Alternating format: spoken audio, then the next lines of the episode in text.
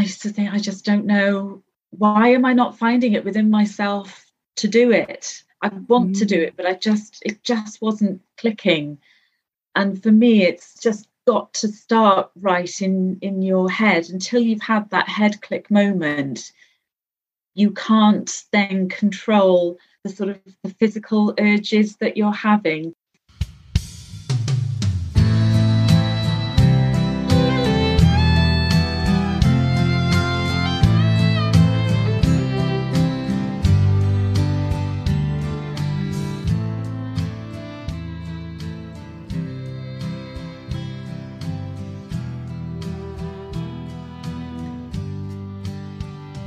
Welcome back to Head Right Out, episode 16. And if you're new here, hello, this is great to have you here. I hope you'll be back for more listens. And remember, because it's episode 16, there's another 15 episodes before this for you to listen to. Now, before we head into today's conversation, a little reminder, please, about the Sports Podcast Awards.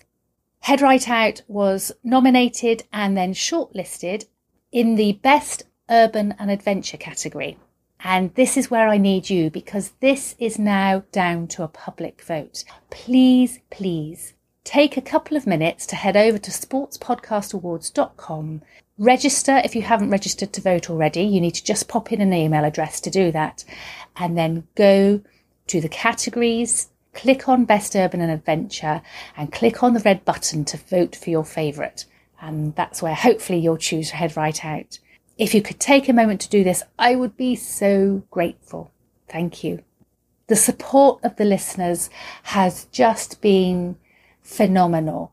I've had so many messages from people saying how the conversations that they've heard on the podcast has helped them. Somebody else sent me a message saying she was utterly addicted and she binge listened to all 15 episodes and it's building momentum. And that's really heartening. It's, it's really positive for Head Right Out. So yes, please, if you could go and vote for Head Right Out in the Sports Podcast Awards, that would be wonderful. Do stay to the end of the episode because we have a, a great Head Right Out moment which whisks us away to the Southwest Coast Path. And as a lot of you will know, that's where my journey started 11 years ago now. So, yes, I have a very fond attachment to the Southwest Coast Path. Today's conversation is with Maria Roberts, and it's so compelling, so moving, and utterly inspiring. The place Maria is in now is far removed from where she was a few years ago both mentally and physically. Now, I've got to say here, this is a trigger warning for anyone with an eating disorder or mental health issues surrounding body confidence or weight loss. Please, if you don't feel in the right headspace to listen to this today, save it for another day or just skip to the next episode. And when episode 17 comes out next week, get back on track with that. But this is a very honest episode. Maria's lifetime of self loathing has finally broken into her beaming into her glorious 50s. She says herself, it's no longer about a weight loss journey. The number on the scales isn't important anymore. It's about the responsibility, the responsibility to herself, to her family, and the responsibility to society to be healthy and well. Let's go and listen to the conversation.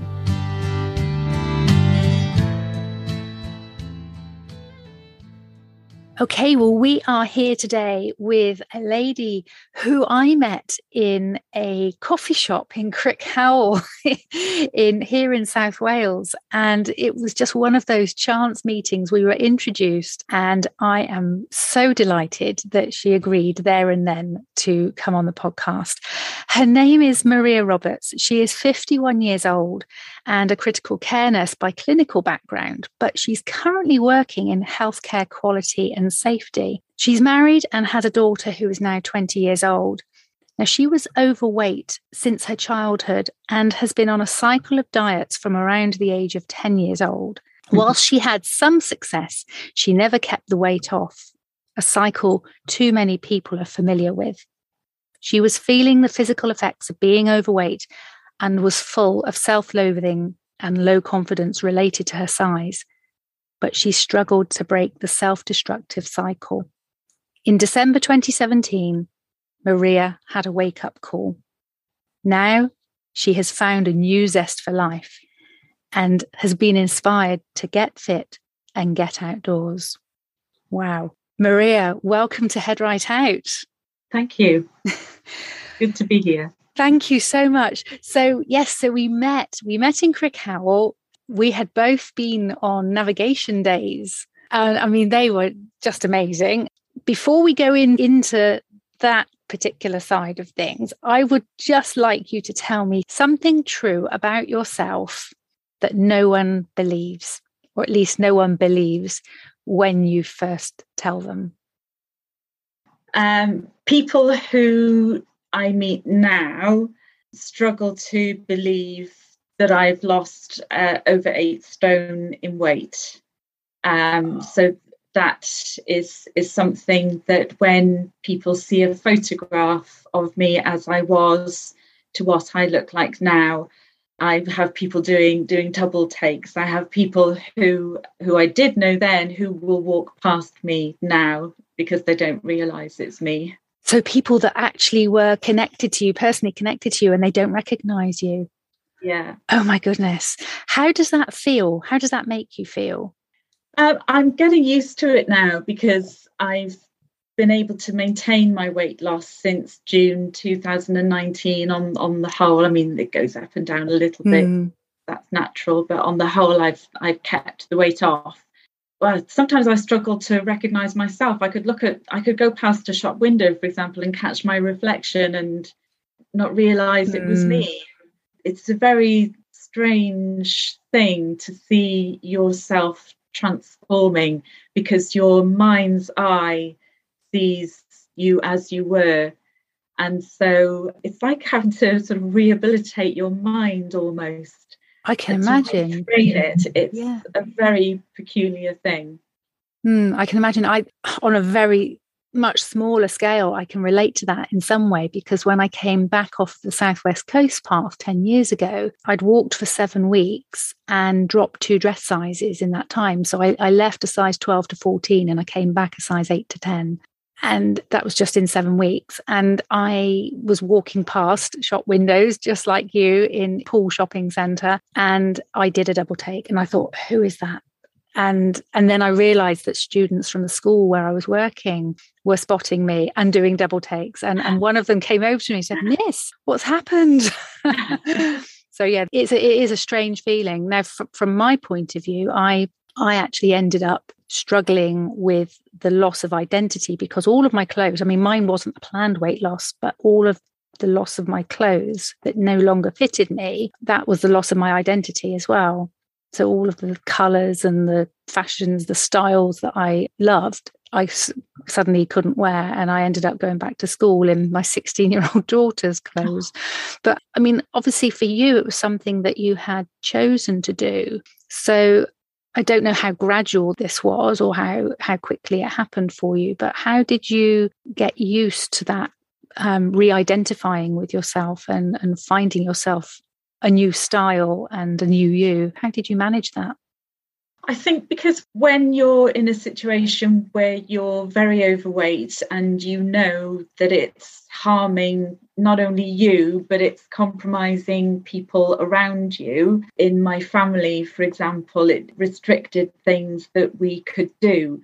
So I was in the situation that I knew that I needed to do something about it. And mm. I was I just absolutely detested shopping for clothes and things like that. I never, I've never been clothes shopping with, well, I can think of one occasion actually where I've been clothes shopping with with a friend because I just found the experience humiliating where people could pick up, you know, size 12, 14, whatever, and the size I needed didn't exist in those sorts of shops mm. and i just i just found it humiliating going to look for my wedding dress i went on my own you know th- things like that having a hen do and I, I never did it because i just i just didn't i feel i could So I feel like I've I've missed out on so many things mm. over the years. And I wasn't even at my biggest then, that's the thing. and so I, I was resorting to catalogue shopping online and just basically wearing what I thought would fit. So I wasn't wearing things that I liked. I wasn't wearing colourful clothing or things that I was drawn to. I, I just had to go with being practical. Mm. Yeah. So. And, and you said, you know, in your bio, you like a lot of other people, you're in a self-destructive cycle that you then just can't get out of. What did that cycle involve? Was there comfort eating, for example, or destructive self-talk? What what was happening for you? Um, I ate if I was happy. I ate if I was sad. I ate if I was angry just any any emotion it was an excuse either to comfort myself or to to give myself a pat on the back so i just always used food in that way and i recognized that i i was a feeder as well in that i was kind of giving food to other people because it was kind of another opportunity if someone else had done well in something i was feeding them and mm. it was mm. an opportunity for me to to join in the festivities. It was ridiculous, really, but it's it's addictive behaviors, it's addictive foods, and then it, it's alcohol as well, just mm. consuming empty calories. It's just habitual destructive behaviors and even though you know that you're you've got no sense of moderation but it was i was just like a bottomless pit you, you just couldn't fill me up Mm. I would always find room for more. And I guess if even though you know at some point you know that what you're doing is harmful, I'd imagine there's there comes a point where you're thinking, oh well, what the heck? It's it's not going to do any good. So so you just carry on doing it. But the problem just feels so overwhelming mm. that you just think, how can I possibly deal with this? you know, I, I, I mean, I was I was 18 stone one at my largest, and I was thinking, you know, really, I, I, need to probably lose eight stone. And I thought, oh my goodness, how, how, just how? You see kind of slimming magazines, and there's stories of people who've done it, and, and I used to think, I just don't know, I, why am I not finding it within myself to do it? I want mm. to do mm. it, but I just it just wasn't clicking. And for me, it's just got to start right in in your head until you've had that head click moment. You can't then control the sort of the physical urges that you're having to fill yourself with the the sugary, fatty, rubbishy foods that mm. you've been feeding yourself. So, what was that head click moment then? Where, where did that change suddenly shift for you? It had been building up for me where I knew that I was at my largest, and I was thinking to myself, you know, I'm kind of in size 26 trousers now, having bigger tops to try and cover up, um, you know, in sort of shapeless tunics and and just thinking like I'm literally going to run out of places where I can shop for clothes. And I thought what on earth am I going to do? And so I was sort of reaching a particular point of despair with myself getting really angry with myself that I, I couldn't seem to do it so I knew that I was sort of building up to a point of wanting to to go to a slimming group because I've done that before. It does work for me. It helps me with keeping myself accountable myself. But it was really then in December 2017 when my mother became ill and um, she was diagnosed with a terminal condition. And I just thought it was just like a bit of a watershed moment, really. And I thought to myself, she's going to need me. I have a sister. She lives in London. Um, so, you know, she, she's not round the corner. My mother's 20 minutes away from me. And I thought, she's going to need me. My dad is going to need me. Um, I need to be in a better state of health if I'm going to be able to help them because my mother is only going to go one way with this terminal condition. It's only going to get worse. Mm. And if I'm exhausted and, and not looking after myself, um, and if I'm sort of dealing with my stresses of the day by eating chocolate and drinking wine, I'm not going to be any good to anybody. You know, I, I thought I can't. I've got a. I had a teenage daughter at that time, and as I say, she's um, 20 now, mm. um, and and that had its own challenges, as it does with with yeah. teenagers. And I just thought I can't. I can't juggle all of this and carry on like I am.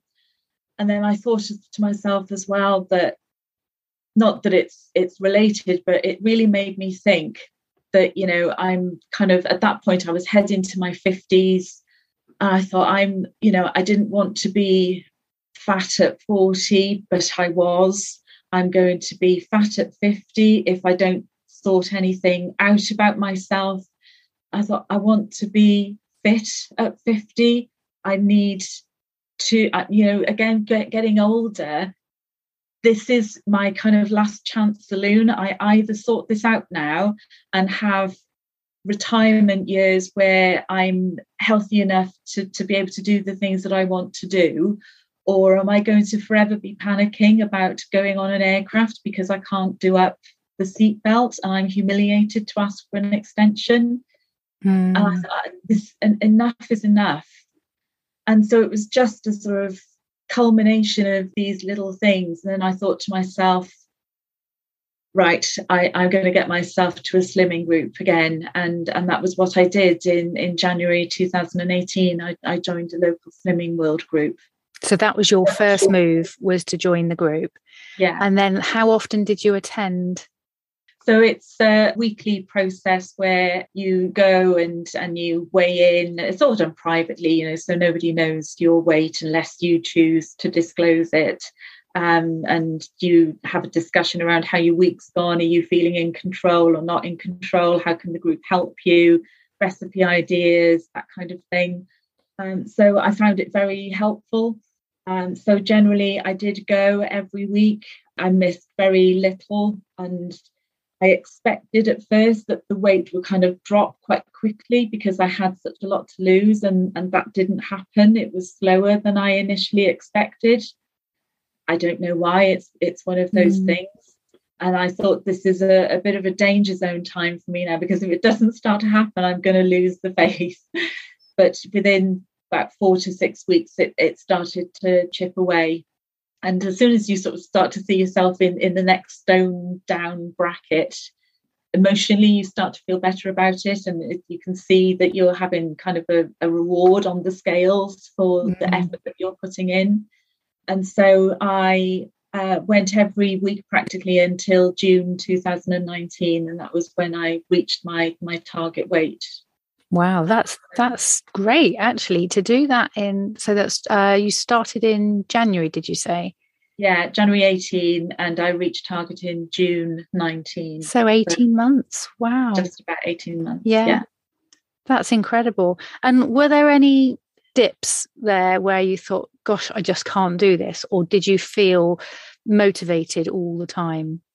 On the whole, I felt motivated throughout there are times obviously when there's a birthday or or a special meal or something going out on the holidays and that kind of thing where it becomes more difficult to remain focused. So i've had to really retrain my taste mm. and rethink what i eat completely. That's not easy. That's that's so hard to do that. Um well, i like in my will, view, there's a way. yes, yeah, yeah. And, and I, I just achieving my goal just became more important to me than it, it allowed me to make the choices that I needed to make to be healthy. And then, of course, when you start to see that you can buy um, smaller sized clothes it's just an amazing feeling. Mm. But. I mean, it, it, cost me a fortune because I, I had to buy. I, I hung on as as long as I could with replacing clothing, but you know, you get to a point where it's you've got no choice. You have to go into smaller clothing. Mm. But yes, I went from kind of 24 to 26 in trousers to 10 to 12 um, so yes, you know, there, there's only a, a, certain point up to which safety pins on on trousers they're going to do it. oh my gosh, yeah, like a like a clown in in your trousers, and but it's shoes. You know, you mm. I was mm. dropping shoe size, which nobody thinks about. No, you I wouldn't. Had, um, my wedding ring and engagement ring made bigger because I couldn't get them off, and uh, so I'd, I'd had them enlarged and now I've had to have them made smaller again. And mm. you know, I'm very careful where I wear them now because they're loose again now. And so I could just sort of move my hand like that and, and off, off they go. Yeah, you don't want that to happen. What sort of impact do you think having that focus had on the whole process? Because um, I don't know if when you've tried previously you'd had a focus, what do you think the focus was? Was it your mother or was it the family? Was it the, uh, I don't know, was it the being able to wear different clothes? What was it that was different about the previous attempts? I think that's what I'm trying to ask. Yeah, I think belief in myself that I could do it. And as I say, I, I just reached this point where I was thinking this was my last chance now really mm. i really felt that i'd i just reached that point that i was going to do it now forever or it wasn't going to happen mm. whereas before i treated it as though i was going on a diet and now which was kind of temporary it felt temporary and then i thought i can go back to doing and having some of the things I want. So if I can just cut back on things now, get where I want to be, and then I can reintroduce. Well, I, I can't because I have no stop button. So my old habits are still there. I still have to manage that within myself. But I want to manage that in myself now because now I don't want to go back because I've just gained so much more. Why why would I want to go back? What yeah. what is a bar of chocolate going to give me really other than a few minutes thinking this is nice while I'm eating it. Yeah, you get you get a few minutes buzz, and and then there's that almost. Yeah. I don't know if you associate it with shame or guilt afterwards, but yeah, like you say, is is knowing that you've got far more to gain from not having it. Um, mm, that's that is such a fascinating story, and you know, head right out is all about encouraging women to head out of their comfort zone, to take that leap of faith mainly in the outdoors. Now what you have done you really have stepped out of your comfort zone. You've you've battled something that you had struggled with for years and years and years and you've pushed yourself and got yourself to a place where you are happy. But it's not just through a journey of dieting is it? You have discovered a passion for the outdoors and for activity, for moving your body. So, would you like to talk us through some of the things that you have been doing? And I'd love to know when that started as well. You know, when did the getting into things start? Because I know that when people are overweight, they don't always feel comfortable about, you know, heading out there and being in the outdoors or doing activity. I, th- I think this is the thing now that drives me. So, for example, I no longer go to Slimming World. I don't focus on the weighing scales anymore. Our weighing scales are broken and we haven't replaced them because that number on the scale is not what drives me now. So I feel like I've I've sort of shifted again in, in what's important to me. But in August 2018, I made contact with a lady called Claire who runs a fitness group in Newport called Evolve Fit. And I kept seeing her fitness group on Facebook and little videos and, and pictures, and it just looked like people were having fun. And there were people of all shapes and sizes, which I was surprised at because I thought that there wouldn't be people like me doing activity like that but I didn't feel ready to actually go and walk into a class. I knew a lady who who went to her classes because she had been our childminder, but she's a very fit lady. Um, so I thought, well, I can't possibly say to her, "Can I come to one of the classes with you?" Because I just there's no way I can keep up. I mean, I literally couldn't really get myself down onto the floor and back up very easily. I, I really wasn't that mobile. Mm. And Claire, around that time, was starting personal training. And I thought to myself, that might be an option for me because I definitely feel like I need to start moving. Um, I haven't got a clue what to do in a gym, but uh, maybe she can help me. So uh, I decided to to go to Claire because she was offering personal training slots, and I think I got to her at just the right time because if I approached her now, she wouldn't have the availability. And I don't know now if she'd be so willing to take on somebody who was coming to her to say, I need help because I literally haven't exercised since I was 16 and I left school and, and now I'm I'm 48. So that's literally how long it was. Wow. So my husband came with me. I've got to say, Mark, my husband, has just been incredibly supportive throughout all of this. He's never ever criticized my size. He's done nothing but support me all the way along. And when I said to him, you know, I, I feel like I need to get moving and to get fit, and but I'm a bit scared. Will you come with me? And that was what we did, and we've carried on doing that. So we still go to Claire for personal training on a weekly basis. Wow! And a few months later, then I felt comfortable enough to go to the gym on my own. Claire was running a boot camp there, and I could see other men and women on a boot camp circuit with her. And I thought, I'd love to get to the point that I can actually do that. And she was saying, Well, join us, you know. So once I thought, No, I, I can do push ups and, and I can do sit ups, and, you know, I, I can move dumbbells and things like that. And so it was probably about nine months into it that I joined her on onto a, a boot camp. So that was just incredible, really. Um, and so that's something that I've periodically have joined. And then I've joined in with her fitness classes as well. Uh, so she runs all sorts of things. There's Strong, which is like a HIIT class. Um, there's Pound Fit. There, there's all sorts of things. Uh, so there's a real variety, and I just love it. That the group of people are just they're amazing, and they've become some of the best friends you could have. People I wouldn't normally come across. They aren't nurses like I am.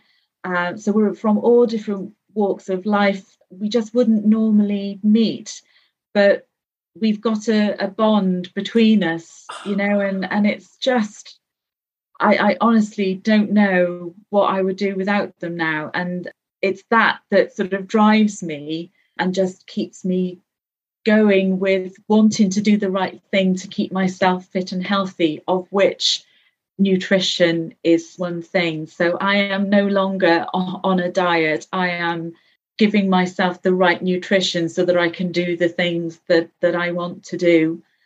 And as part of that, Claire sets us different challenges, and that's where getting outdoors has come into it. Oh, do you know, this is making me so happy. I'm just, I'm smiling inside. I feel so lifted to hear what you're saying. And I mean, essentially, what you're saying is you've said goodbye to the dieting and you've said hello to a completely new way of life because the nutrition, the activity, the being outside is now your way of life, isn't it? It is, yeah.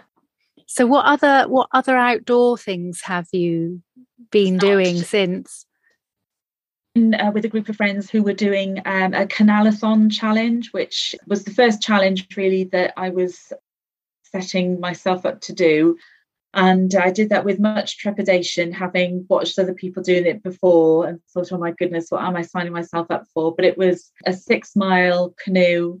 Then I think it was 18 miles cycle ride and a seven mile walk or run uh, along the Monmouthshire Brecon Canal. Oh, that's our canal. yeah, yeah. it's just it's fantastic. It's a it's a beautiful route to go along as well. Yeah, and, gorgeous. Yeah, we had fantastic weather, so I learned to ride a bike, and and I just sort of felt well. I hadn't been on a bike since the last time I could remember was 1981. And and I thought to myself, I'd like to get back on a bike because when we've gone to Center Parcs and things like that, you know, my husband and daughter always had a bike, and I would get on the land train if we went to Longleat because I couldn't manage the walking really.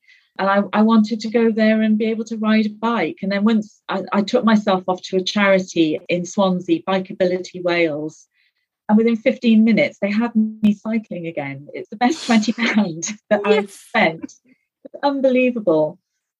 Uh, and I just thought, why, why am I making such a big deal out of these things? I just need to get on a bike and do it. Yeah. I can't do it. And you know, just then to think I can cycle 18 miles along a canal. I mean, I, this just would have been unheard of. I just, I would have been far too scared to try it. It's incredible. It's yeah, just so incredible. How is your confidence cycling on the road now? Have you have you tried cycling on the road?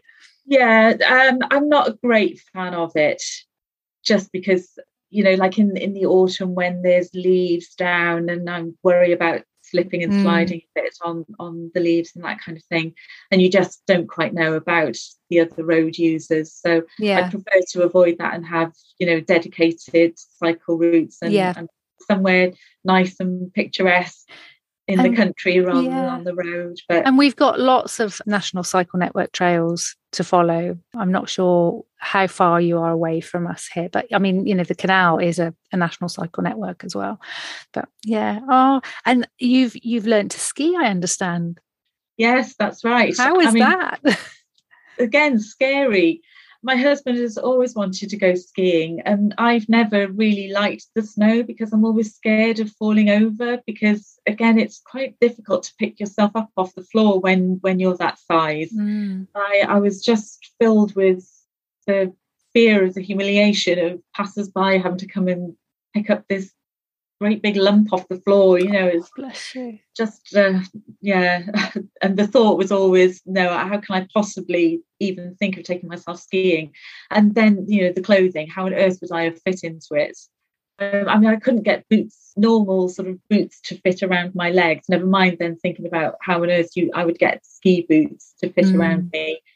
Um, but skiing we we did um, so i was scared but i did it and i had some ski lessons i'm not fast and it takes me a little while to build up my ski legs but we've been a couple of times we should have been going again in january but um, it's not looking like that will happen with the, the situation in france we, we were going into the alps so that might not happen but you know I, have got my own ski boots now. I've I've got a nice snazzy ski helmet. Oh, wonderful. It's just I've I've believed in myself that I can do it. And I've just got to have the confidence to try.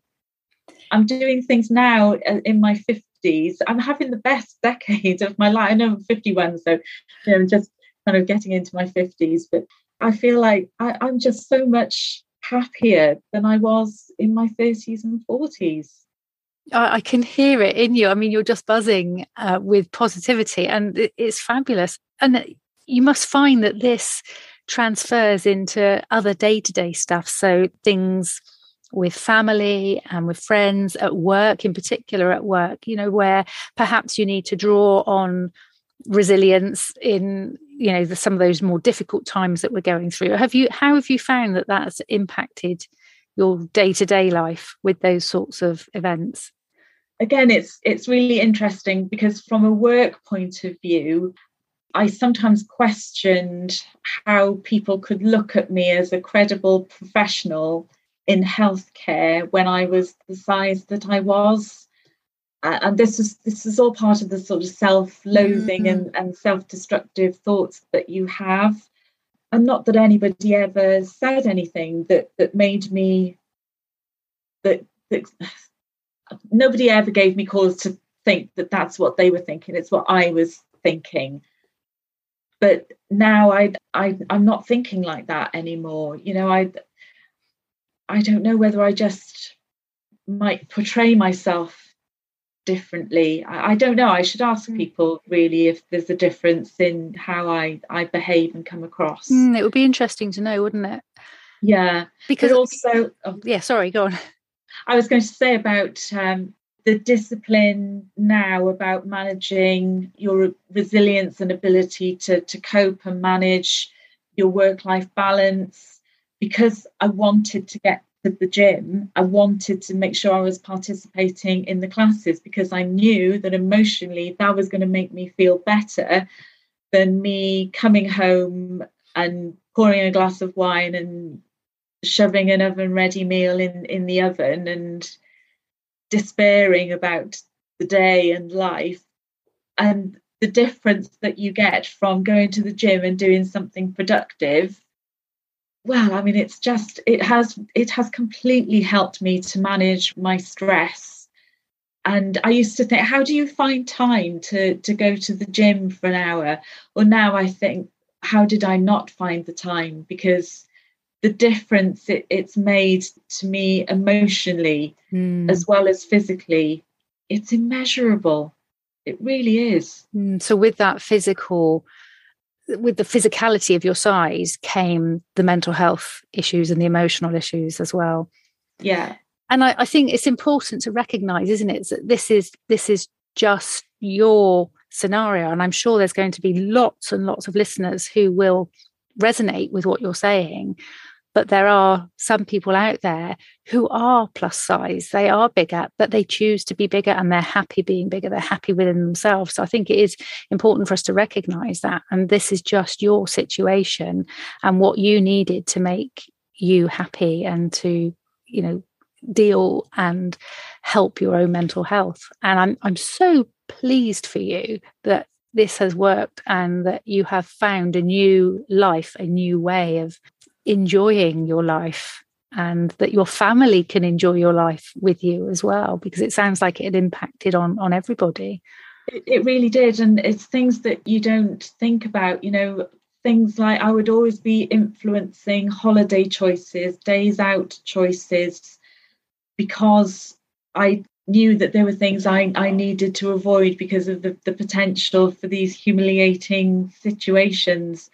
And you know things like sports day at, at school and doing the mums race and mm. those sorts of things. They were just oh i used to dread them. I, I really did. probably wanted to avoid them completely. Oh yeah, exactly exactly. And and i can't get that time back with my daughter when she was little. I, I can't I can only apologize to my husband for the the influence that I had on on the things that he wanted to do that I was afraid to do. And I can just make up for it now. And that's what we're doing. You are a role model for your daughter now. I'm I'm absolutely certain of that. And and I'm sure your husband must be so proud of you. So I I, I can't imagine for one minute that he has any regrets about what's past and what's been missed i think that you know it's probably more to the point is that you are both and your daughter as well enjoying what you have now. Because it's yeah it sounds like it's so full and there's so many opportunities out there for you now. Yeah it's it, wonderful. it's a, a, strange thing because it's such a, a personal thing but it becomes outward facing because it's physical and people can see what's physically happening mm. to you. And some people feel that they have the right to comment on it, and that's strange too. How do you feel about um, that? It depends on the the comments, really. You know, I mean, I'll talk to anybody about it. As I say, it becomes very obvious to people what's happening.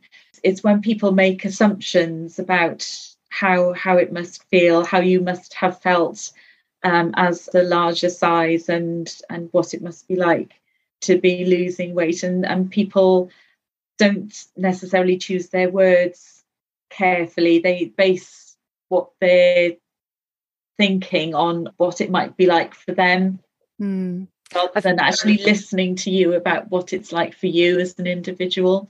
And as you say this what's right for other people it is up to them, isn't it? Mm. Um, I just reached a point where I, I knew I had to do something differently. Yeah, I think it's quite common as well for people to put their own opinions and their own take on on something, uh, not just this, but you know, any, anything, and it, it can be it can be to the detriment of the person that they're talking to. Sadly, so yeah, I think we all need to just take that moment to just have a little thought for what we're about to say and, and the impact that it's going to have. It yeah, we our words can can mean a lot and and, and they they can hurt, can't they? Yeah, yeah, mm. true. So I I met you in the cafe in Crickhowell. we were both on a navigation course. What direction had you gone in to say, right, I need to go or I want to go on a navigation course? I actually bought it as a birthday present for for Mark, for my husband. But it was all really coming down to a, an outdoor walk that we'd been on last year, maybe. Gosh, I'm losing track of time with the pandemic now. Might have even been the year before. It all blends into one, doesn't yeah, it? it does. It does. Uh, we'd been on a, a guided walk in in the Brecon Beacons, and I thought this is just so lovely and Mark had always been saying, you know, we've got such countryside around us that would be fabulous to explore. And I just was never in the, the place that I could do that. But again, you know, wanting to be brave and thinking, right, let's get out and do it. Let's do it as a guided walk so that, you know, we don't have to worry about getting lost and, and that sort of thing. And uh, we had a whale of a time, really enjoyed ourselves and then it was over the course of the pandemic couldn't really go as far as we might have wanted to at that point but we did some local walks and then as restrictions have eased we thought well you know let's go and do that walk again in the Brecon Beacons because it was repeated. And then we thought, you know, actually, we remembered that route. We could do this alone, maybe. And Mark was saying he's done map reading before, just needed to refresh. I've never learned how to read a map. And I don't like to rely on him. I, I mean, I could easily just say, well, you have the map and I'll just follow you. But I like to understand it myself as well. Mm. And so I thought, well, it's something again we can do together. It's a skill that I can learn from scratch and, and he can refresh himself.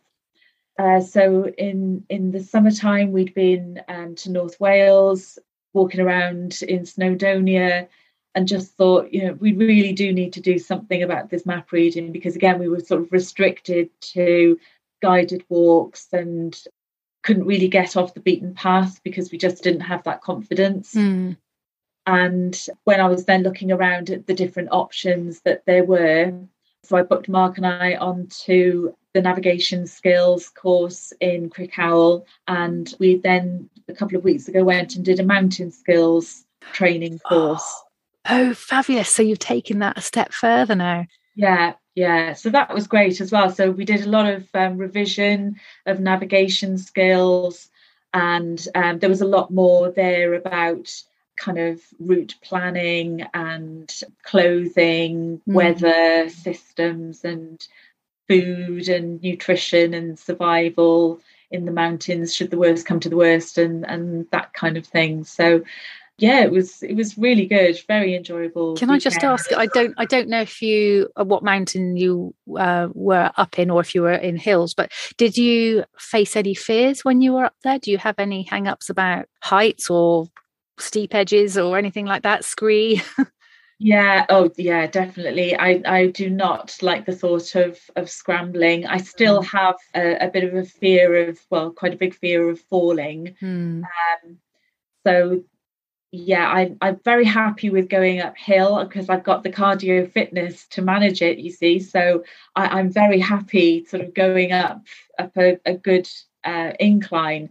Uh, but when it starts to get very steep, and just occasionally where where you're on parts where you sort of get a bit crag fast and you can't go up and you can't go down mm. because you've just kind of got stuck been the there. I got, yeah. i got the t-shirt. It's not nice. It's not no. nice. How do you how do you talk yourself through that? Well, again, I mean, because Mark is there with me, he he knows my limits and he can read my face. I, I have a, a lot of confidence in in him being there, and I suppose that's something that I should challenge myself about as well. Doing things maybe without him being there. Mm. And, that might be uh, that might be something for you know maybe a New Year's resolution or something, one to try yeah there's no reason yeah. why not I know, I know i'm in that place too where i need to go up a mountain on my own yeah it's it's all uh, he always says to me and and the guy who was running the mountain skills course was saying you know have confidence in in your boots and i'm i'm not unconfident in my boots it's it's myself that i'm unconfident mm. in but yeah the thing is coming down i'm sort of getting a bit better at because if it's that steep, I'll just sit down on my bottom and, and go down that way if I'm mm. if I'm hmm. that worried about falling. And learning, it's like with skiing, isn't it? You know, where you sort of you've got to go zigzag down, yes. down the mountain, not, not just sort of head straight down so that you're not gathering up the speed as, yes. as you're rolling down the mountain kind of thing. So yes. it's it's learning the the techniques and using your walking poles and, and, that sort of thing. Yeah, there's a, a lot of really useful advice in there, actually, lots of good tips. And you've done quite a, a lot of hill walking recently, haven't you? Yeah, we had a challenge with Claire uh, and the, the fitness group.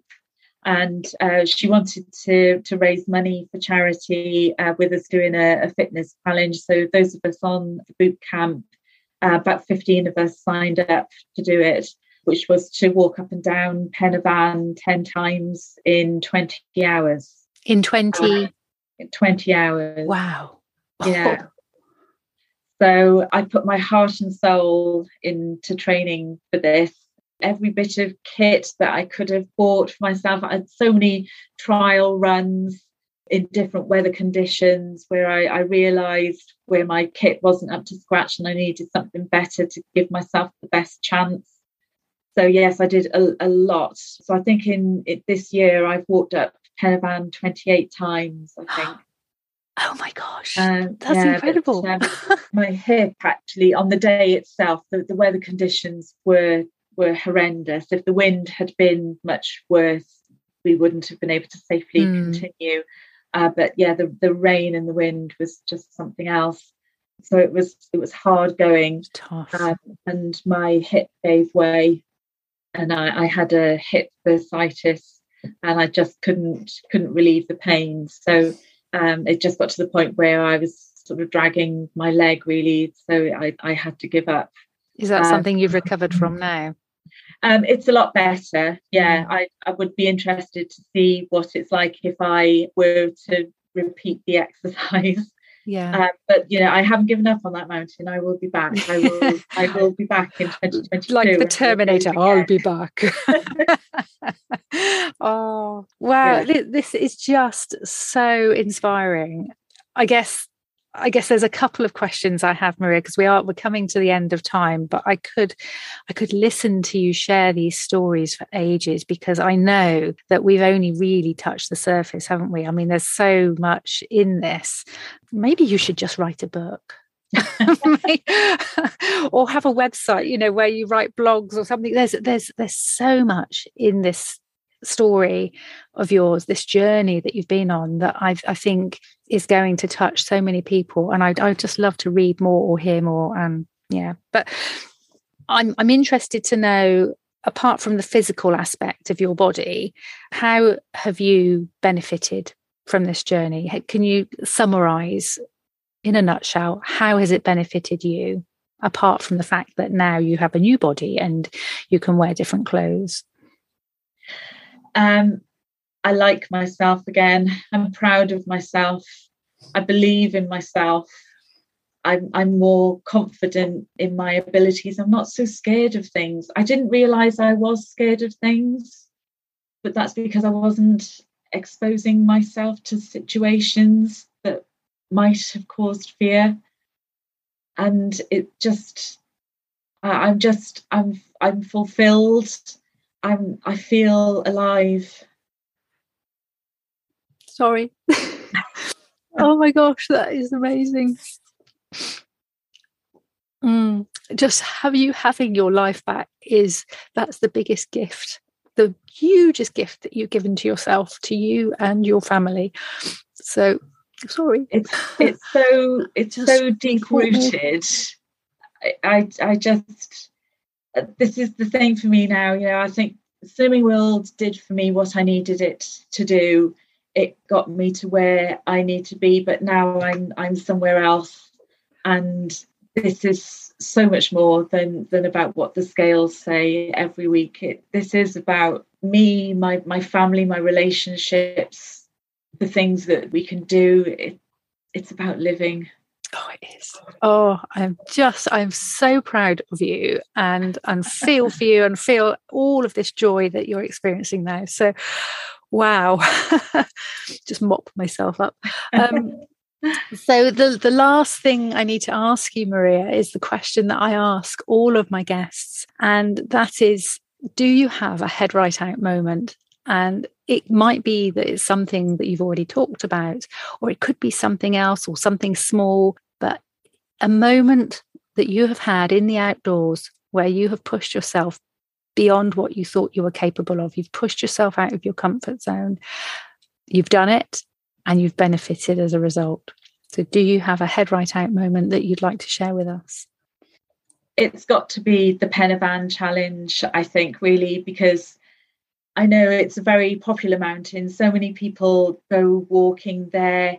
So many people think it's an easy mountain to walk, but it's not easy when you're trying to walk up and down it 10 times in, in 20 hours. That needs real grit and determination to get through it but we had such a lot of fun and camaraderie and you just meet so many people on the mountain who are just amazed at, at, what you're trying to do and that really spurs you on. There are other people doing crazy challenges there. So it, it feels like a, a, bit of a circus. So you feel like there's a bit of a community going mm. on there that you're part of.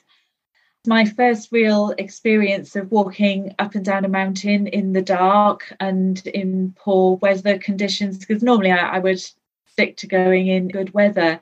And there was something quite a moment when you you drive through the Brecon Beacons and of course there's no light and you know going up at two three four o'clock in the morning I mean I just I can't believe really that I felt brave enough to do it.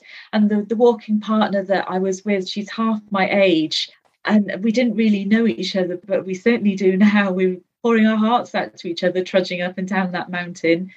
And it, it's just been such an incredible experience. And then seeing all the other mountains around there and thinking, I don't just want to walk up Pen y Fan, I want to see the rest of it. I want to be able to explore the rest of it. The the world it, it's out there, and and I'm in the right place now to be able to do it. I just I just need to go and get it done. So you need to own the Brecon Beacons, each each one of those summits, and then the world's your oyster.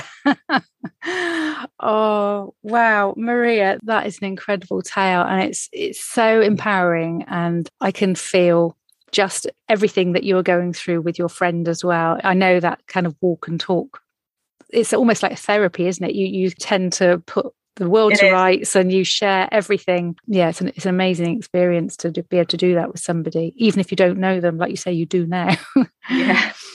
oh, well, Maria, is there anything else that you would like to share with the listeners before we close? Anything that you've not had the opportunity to talk about that you would have liked to have mentioned? If there's a chance that I've inspired somebody to think, I'm ready to make that transition to a healthier life, that would just make my day. Just be brave and, and do it. If I can help anybody, I, I'd be delighted to just share what's what's happened to me and are you happy for people to contact you on, on your yes, social media? Yes, absolutely. Yeah. Brilliant. Thank you. Where will they find you? Um, I'm on Twitter and, and I'm on Instagram. And who? What are what are you? who are you? so, who are you on it? Twitter on? is at Maria underscore M underscore Roberts. Okay. And I think Instagram is the same with 2019 on the end. Brilliant. Okay. Well, I'll, what I'll do is I'll, I'll pop those links in the show notes so that people can click on them and come to you if they have any questions or if they have any advice. Wow, Maria Roberts, this has been just empowering and inspiring. And yeah, I, I'm feeling so full of joy. And I know I had a few tears there, but that was that was tears of emotion because I felt the the the joy that you had reached from that very dark place a couple of years ago that you were in and yeah i just feel so pleased for you and and thank you thank you for coming on head right out and sharing that with us i really appreciate your time thank you for having me i've enjoyed it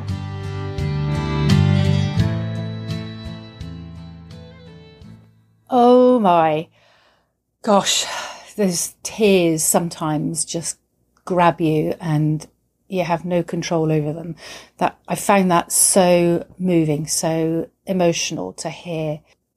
To hear Maria's acceptance of herself, the way she now has pride in herself and she feels like she no longer has to hide away and isn't so scared of things. Her her courage now and zest for life to just get out there and try things is so encouraging and so refreshing.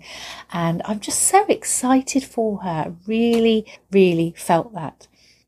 Now, something that Maria didn't say, because I mean, there was so much she could have said and we just didn't have time for, but the fitness group that she did the Pen y Fan challenge with actually raised over £6,000 for Mind, the mental health charity. So yeah, huge round of applause to the fitness group and to Maria because that's such a great focus when you're struggling with things yourself or when you need that motivation to get out there and do something active, to have a focus for yourself, but also a focus where somebody else is relying on you. That can really help too.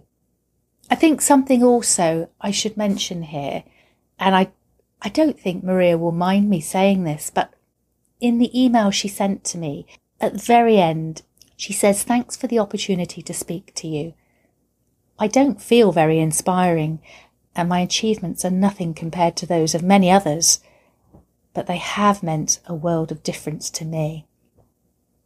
And that's the key. Maria, you are inspiring. And I know there's going to be a whole host of listeners that are going to be shouting at the speakers going no or into their headphones or just you know if they're running or walking they're going to look like they're shouting to nobody but they can be saying no you are inspiring. And the key is is that what you have done has made a world of difference to you and your family. And that is the most important thing. That's what i find inspiring that you have taken this step to do this thing that has lifted you that has given you a new life. It's given you the life that you wanted so many years ago, but just didn't know how to get. So huge congratulations all round for doing this thing, for raising the money, for creating yourself a new life. Not that I want to sound like I'm on TV or radio or anything, but if you have been affected by any of the issues that we've discussed, please seek help go and talk to a medical professional, talk to a friend, or if you just want to touch base with Maria and get some advice or find out how she felt about certain things, she said she would be happy for you to contact her. But please, if you need proper help, go and seek professional advice. Okay, this week's Head Right Out moment has come from Tesney. It's so relevant, I felt, to some of the themes that Maria was talking about with needing to do things on her own. And also, it's interesting because Tesney says a very similar thing to what Maria said at the end of her email. Tesney says, I wanted to share my story with you. It's not big, but I was very proud of myself. These things that we do, they don't have to be big. They can be micro bravery moments. You know, to head out of your comfort zone, it can be small. It doesn't have to be massive. For some people, I say this over and over again, for some people, it might just be stepping outside the front door. So here is Tesney's head right out moment.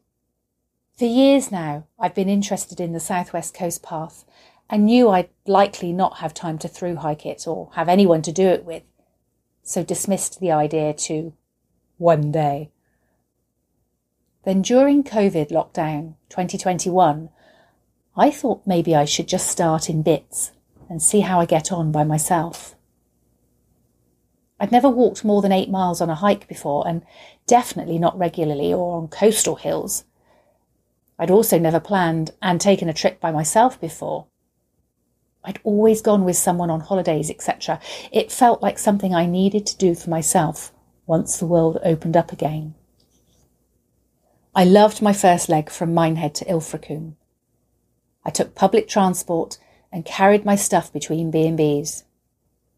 I had my first time eating in a restaurant alone, and although it was weird, I actually enjoyed it. I learnt so much about myself on that trip and what I was capable of. It was hard. My body wasn't used to walking so far and for several days, but I persevered even when I just wanted to give up or cry. I also met some wonderful people along the way and made a new friend to share some of the walk with. I was filled with joy being out on the path, even when it was tough, and I felt whole. Once I arrived home, I eagerly planned my next trip to Westward Ho. Sadly, this didn't go quite to plan due to blisters, but I did get as far as Braunton and I camped by myself. So that was another new experience that I'm so proud of, despite originally seeing myself as a failure for giving up. I finally made it to Westward Ho in October. This section I did with someone I met on an all women beginner canoe trip down the length of the Wye, which was another scary first with new people, new skills, and new places. We had the best time, despite it being a fairly dull part of the path and we are already planning the next leg to Bude together. I shall then be taking on North and hopefully West Cornwall this spring and summer by myself. But I know I can do it now, and I can't wait. Oh, Tesney, that was incredible. I am so, so pleased for you. And yes, doing section hiking is just as good and just as important for you as getting out there and doing a through hike. If you haven't got time to walk for six, seven weeks on end, then do it in sections. Do it like three days, five days, a week at a time. Just do whatever you can manage.